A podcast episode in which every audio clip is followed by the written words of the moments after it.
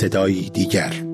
اونایی که صدای من میشنون، زنها حق ندارن که چرا باید کتک بخوریم. نگفتن که قرار جسم منو تلافی کنن. این موامه، اینم منم. به پادکست صدای دیگر گوش میکنید و من رویا کریمی مجد میزبان شما خواهم بود. صدای دیگر.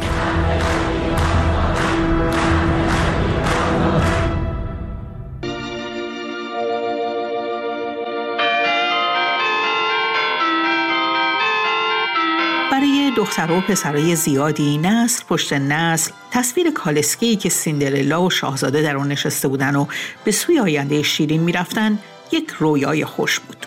رویایی که در اون خودشون رو جای یکی از شخصیت‌ها می‌گذاشتن. یا شاهزاده‌ای جذاب بودن یا سیندرلای زیبا. و بوسه‌ای که فیلم با اون تموم می‌شد قند تو دلاشون آب می‌کرد. اما مدت هاست که دیگه دوران پایان خوش فیلم‌ها و داستان‌ها با ازدواج شخصیت‌های اونها تموم شده. دیگه حتی سیندرلا وقتی شاهزاده رو میبینه از تلاشش برای راه انداختن کسب و کارش میگه. کار به جایی رسیده که حتی برخی محققان غربی هم گفتن که زنان مجرد شادتر از زنان ازدواج کرده و مادرها هستن. اما همون کارتونا و قصه ها، همین تحقیقات، همشون مال اون طرف مرزهای ایران ماست. در کشوری که از رهبری و قانونگذاران ارشد گرفته تا بسیاری از کارمندان جز زنان رو جز برای همسری و مادری مناسب نمی‌بینن، انتخاب تجرد انتخابی دشوار و دلیران است. مثلا زنی 32 ساله است با مدرک دکترا. اون سال‌هاست که دیگه به ازدواج فکر نمی‌کنه، هرچند گزینه تجرد در ایران رو هم گزینه مطلوب نمی‌دونه. این مسئله که زنهای مجرد شادترن در فرهنگ و جغرافی ایران صدق نمی‌کنه، به خاطر اینکه زمانی که شما ازدواج نکرده باشی و یک ایرانی باشی، یک دختر مجرد ایرانی باشی، تنها اتفاقی که میفته اینه که توقع اطرافیان نسبت به تو بالا میره. مثل کسی که ازدواج نکرده و الان در میان سالی مثلا خودش مجبوره از پدر مادر پیرش نگهداری بکنه، یا وظایفی که به دوش تو انداخته میشه بابت اینکه ازدواج نکرده و همه یک جورایی توقعشون از تو بالاتر میره. یک تجربه نزدیک که خودم داشتم این بوده که دوستی داشتم که سال پیش مادرش رو از دست داد، الان برادرش درگیر سرطانه و پدر مسنی داره که نیازمند مراقبته و دوستم اصلا ایران نیست، یک گوشه دیگه دنیا داشت زندگیشو میکرد، فقط به خاطر اینکه حالا اون ارقی که به خانواده داشت و این بحثی که حالا تو که کاری نداری، تو که زندگی نداری و همه اون خلاصه میشد در ازدواج دیگه. اگر که کارش رو و زندگی تنهایی که داشت رو کسی به رسمیت میشناخت، هیچ وقت ازش این توقع نمیرفت که برگرده ایران و از پدرش و برادرش مراقبت بکنه.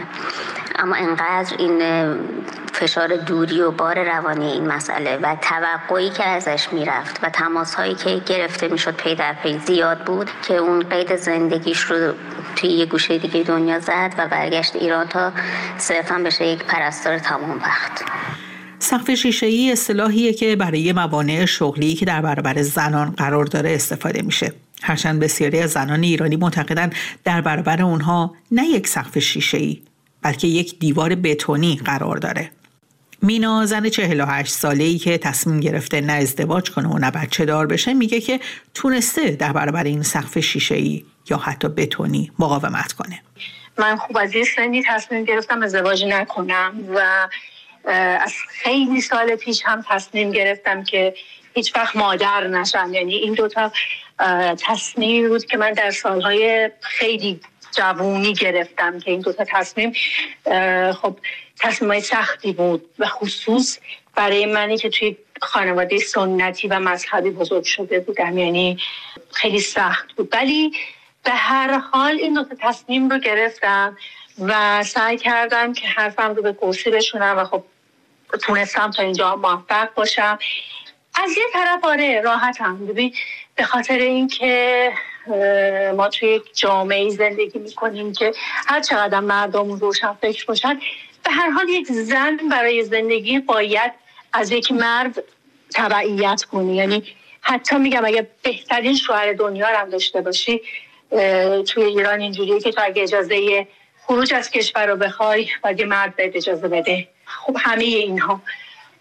من برای زندگیم نیازی به هیچ مردی ندارم، یعنی خودم روی پای خودم مستقل دارم زندگی میکنم و حالا هزینه هامو در میارم و زندگیمو میچرخونم و اجازه نمیدم که هیچ چیزی مانع زندگی من باشه. یعنی خودم به عنوان یک زن سعی کردم که خودم رو ثابت کنم، اونم در کاری که چون رشته‌ای که من درس خوندم با اینکه جزو رشته‌های علوم انسانی هستش یک رشته کاملا مردانه است، یعنی به ظاهر جنسیت نداره اما واقعیت اینه که تمام کسایی که در حوزه کاری من آدم‌های سرشناسی شدن همه مرد بودن و مثلا مهمترین چالش من با این ماجرا اینه که باید با اینها هم مبارزه، یعنی جورهایی با اینها هم سر کله می‌زدم و خب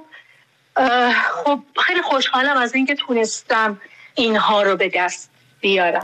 اما موفقیت در کار و پذیرش تصمیم مجرد موندن پایان دشواری‌های زنان مجرد در ایران نیست. مستانه از نقش جامعه میگه. به نظر من نگاه جامعه اطراف خیلی بستگی داره به نسلی که اون شخص ازش اومده. یعنی وقتی میخوایم این مسئله رو بررسی بکنیم قطعاً برای کسی که متولد دهه 50 یا دهه 60 این قضیه خیلی فرق میکنه با دخترایی که متولد دهه 80 یا دهه 90 هستن.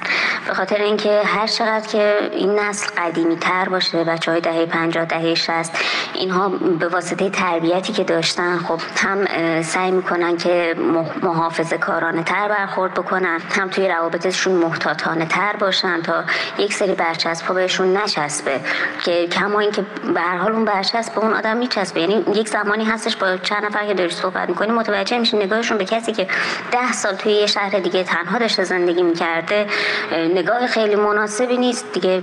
یعنی یک نفر حتی اگر که بخواد سنت‌ها رو هم بهش پایبند باشه، حتی بخواد نظر مردم رو هم در زندگی خودش دخیل بدونه، در عین حال یه زندگی مسالمت‌آمیز داشته باشه بین خودش و جامعه، بگه آقا من یه آدم مستقلی هستم، انتخابم این بوده که ازدواج نکنم.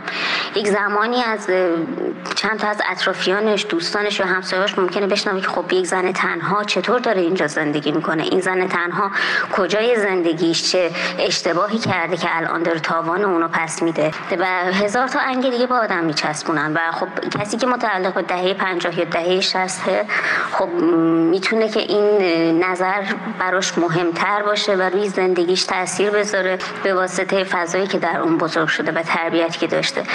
اما بچه‌های دهه 80 یا نسل زدی که الان اینقدر پرشور اومدن و دارن برای حق خودشون دفاع میکنن و میجنگن و خب کشته میشن، قطعا اینها دیگه اصلا اومدن برای مبارزه با این سنت ها. اینها یک جور قیامه، قیام بر علیه اون چیزی که تا دیروز اگر ارزش تلقی می‌شده اما امروز ارزشه. اینکه تو بخوای به خیلی چیزها اهمیت بدی و بابت اونا زندگی خودت رو بذاری، آینده خودت رو بذاری، عمر و جوانیت رو بذاری، خب برای چی؟ برای حرف مردم، مردمی که خودشون انقدر مشکل دارن، آدمایی که میبینی کسی که وقتی یک آدمی که خودش خیلی موجه جلوه میده ولی وقتی که فوت میکنه متوجه میشه تازه مثلا زن دیگه داشته، جور دیگه داشته زندگی میکرده، یک زندگی مخفی زیرزمینی برای خودش ساخته بوده و در اون خوش بوده، در این حالی بچه‌ای هم از خودش برای جامعه ارائه میداده. این آدم چه احترامی داره؟ برای چی باید به نظرات اونها اهمیت داد؟ آدمایی که خودشون انقدر محافظه‌کارن، انقدر همه چیز رو میخوان از یک فیلتری عبور بدن ولی هیچ کدوم به اون عمل نمیکنن، خودشون به هیچ کدوم از اون عقاید خودشون عمل نمیکنن. همین چند وقت پیش تعداد دختران مجرد بالای 30 سال در ایران 2,100,000 نفر و مجموع آمار پسران و دختران مجرد در کشور 4,600,000 نفر اعلام شد. هرچند اهمیت این آمار برای جمهوری اسلامی خارج شدن این افراد از چرخه افزایش جمعیته، اما این آمار نشون دهنده تغییر در ساختار جامعه هم هست. افزایش تعداد افراد مجرد در جامعه‌ای که ساختار اصلی اون خانواده تعریف شده. اما اونطور که مینا میگه خانواده ها همین شیوه زندگی رو پذیرفتن و هرچند سخت اما به انتخاب دخترانشون احترام میگذارن. من وقتی که تصمیم گرفتم ازدواج نکنم خب ابتداعا با